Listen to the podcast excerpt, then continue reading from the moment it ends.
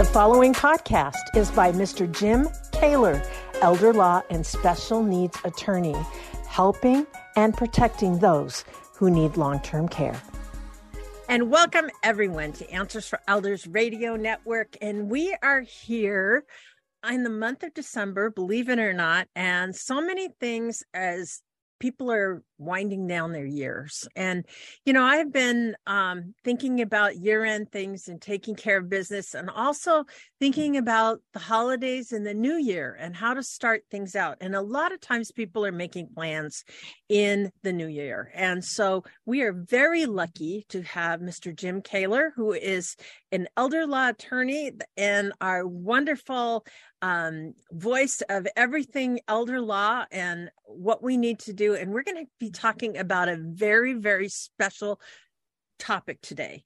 So, um, one of the things I'm going to ask each and every one of you as we're sitting down to listen to this is who the, are the people that you need to have around you at the end days of your life whether it's whether it's your you know the guiding power of attorney whether it's somebody if you couldn't speak for yourself uh, different things like that and i'm posing that question because i would say the majority of you may be having people that say oh it's my daughter or my son because we make these decisions based on emotions rather than what's practical and what's logical and i think this is where we could use some guidance so jim welcome to the show. And I hope that um, I gave an adequate introduction to what is a very important topic.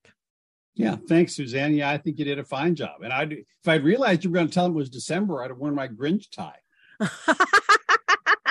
well, you kind of got some red in your tie there, my friend. It's, it's actually Monopoly. It's it's pictures from the Monopoly uh, community chest and um, I uh, love and chance that. cards.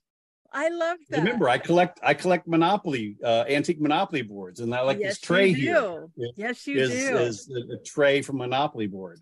Well, good for you. So, yeah. Jim, we have obviously um, in a situ we're in a situation where a lot of us. How many times people say, "Oh, my son and daughter will handle that."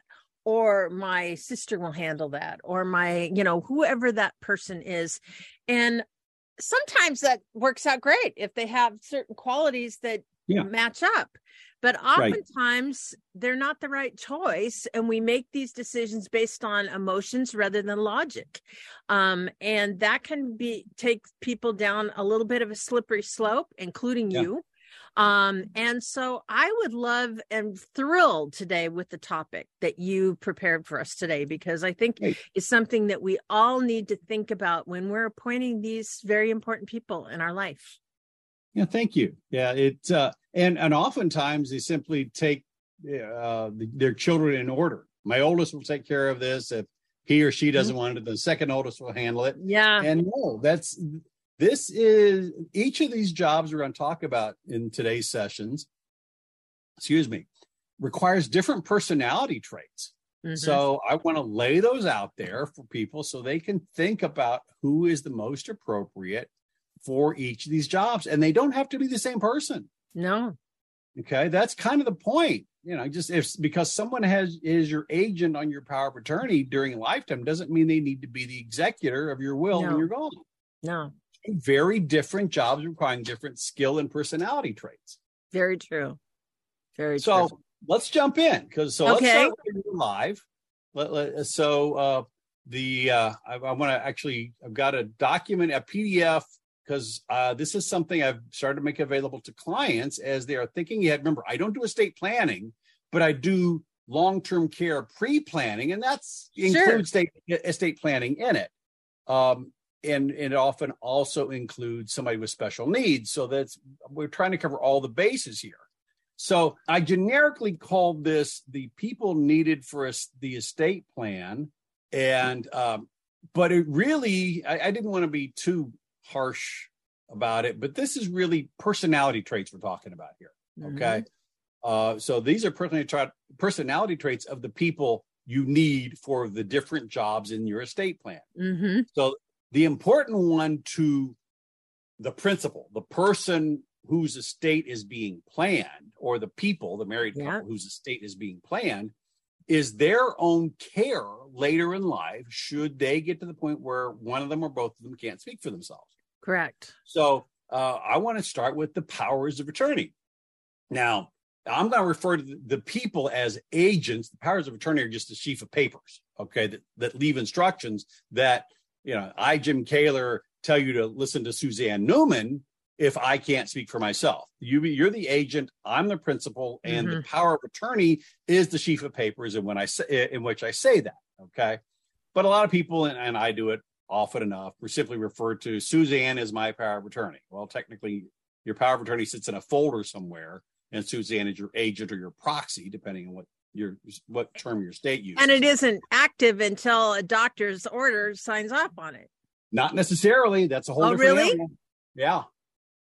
Oh, well, that's interesting. And that can also vary from state to state. There are different kinds oh, okay. of I think it is in Washington state. It has to be there are verified. In, in Ohio, we have both. You could make the what you just described a what we call a springing power of attorney, which doesn't take effect until the doctor says that Jim can't handle his own stuff. Mm-hmm. But I don't like those because then the my other child who won control is unhappy that you have control and they're my other child's going to find a doctor that says I'm fine. And now we have a battle of the experts rather than someone who can actually take charge of my affairs. Mm-hmm. So, uh, springing power of attorney has a certain risk to it. At the same time, a an immediate power of attorney, which takes effect as soon as I sign it, and then you know, assuming that the the agent named in it then goes takes a copy to the bank, takes a copy to the investment house, etc. Okay, so they get a chance to look at it. Um, then um, it takes effect immediately which then means my agent can then go take stuff out of my bank. And there are plenty of people who refer to powers of attorney as licenses to steal because the agent can go do things and the uh, you know with money and, and pocket it for themselves and the principal the mom or dad uh, who signed it don't know it until it's too late that the money's gone okay yeah. So so there are problems with each and if you have someone uh, if you're worried about someone taking your stuff find a different person. Okay. Yep. So, but let's let's talk about the personality traits. Okay. Now the agent, and that's who you're picking here. Okay. We're gonna we're gonna focus on the agent, what we what we call the agent here in Ohio. But it, it's it's the same concept no matter what layout. I don't care if you call it Fred. It's still the person to whom you're extending your powers to make decisions. Okay. Um, and you if you probably want to make it your spouse, just because that's okay. Uh, you you're in a long-term relationship, committed to each other, looking out for each other. So you name your spouse first. That's fine, unless your spouse can't handle pressure situations. If your spouse is going to crack under the strain of having to make decisions for you, don't name your spouse. No. Okay. Have a conversation with your spouse, honey. I love you, but you can't handle pressure. So I'm going to name somebody else mm-hmm. as my agent on my power of attorney. I hope you understand and and tell your spouse who it is, but um, have the conversation, but be realistic. If your spouse mm-hmm. cracks under the pressure, then name someone else because this yep. has a certain amount of uh, burden. You're looking out for someone else. Mm-hmm. The agent is looking out for you, the principal. And there's, we hope they feel a certain burden of that and have agreed to do so. By the way, don't hijack anybody, don't ambush anybody. Talk to no. them before you. Okay, right. it's not fair to ambush somebody because no. you're asking them to take on potentially take on a job with a lot of pressure in it. Sure. And if your spouse can't handle the pressure, find somebody else.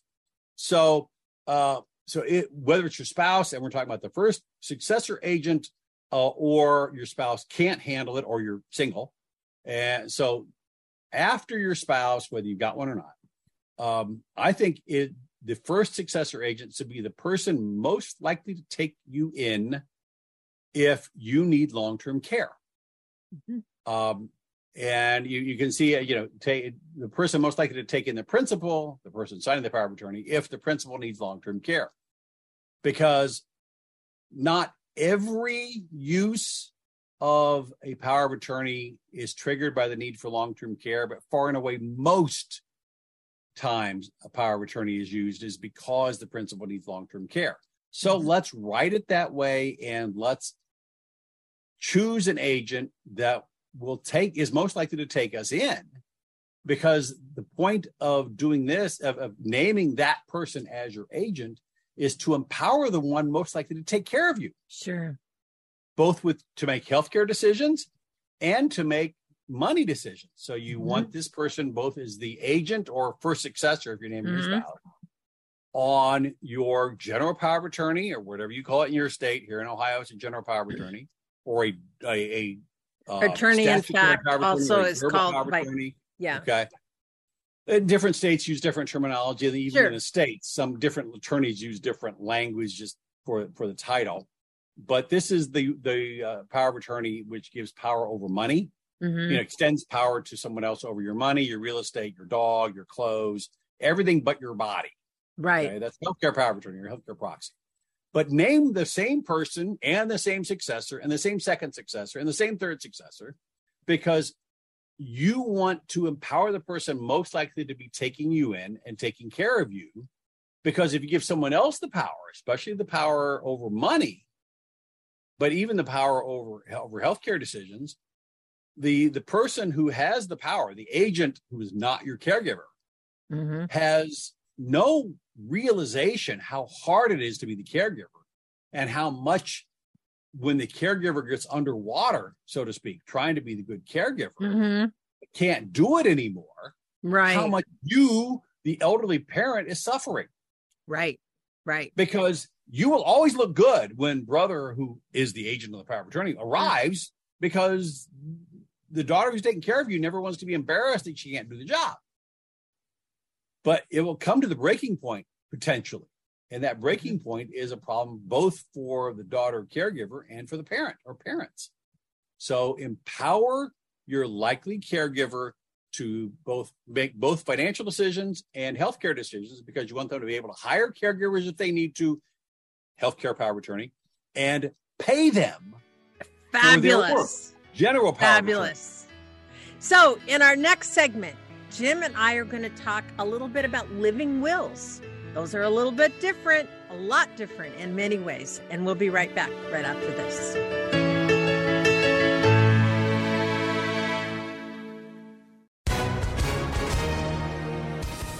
Hi, everyone. If you've been injured in an accident that was not your fault, listen up. We have legal professionals standing by to answer your questions for free. Call now and find out if you have a case and how much it's potentially worth. Call 800 494 8310. I'm here with spokesman John Wolf. So, John, tell everyone listening who should call right now. Well, Maria, first off, thank you for having me here. It's always nice to answer the listeners' questions. Now, as far as who should call in, anyone who's been injured in an accident and think you deserve compensation, give us a call right now. 800 494 8310. You'll find out if you have a case and how much it's potentially worth. Thanks, John. You heard it, folks. Take advantage of this opportunity and call now 800 494 8310. Advertisement sponsored by Legal Help Center may not be available in all states. State of Ohio residents, you have a friend to help you navigate long term care while protecting your assets. You can reach Jim at www.protectingseniors.com or just email him at jkoewler hyphen afe, that's jkoewler afe at protectingseniors.com. Hi, everyone. This is Meredith from the Senior Fitness with Meredith podcast, where I discuss all things for seniors from fitness, your health and wellness journeys how to be all over strong and beyond. I also have my mini podcast called Motivation with Meredith. It's a great, quick motivational pick me up for your days. Join me, listen now, search for Senior Fitness with Meredith on your favorite podcast platform.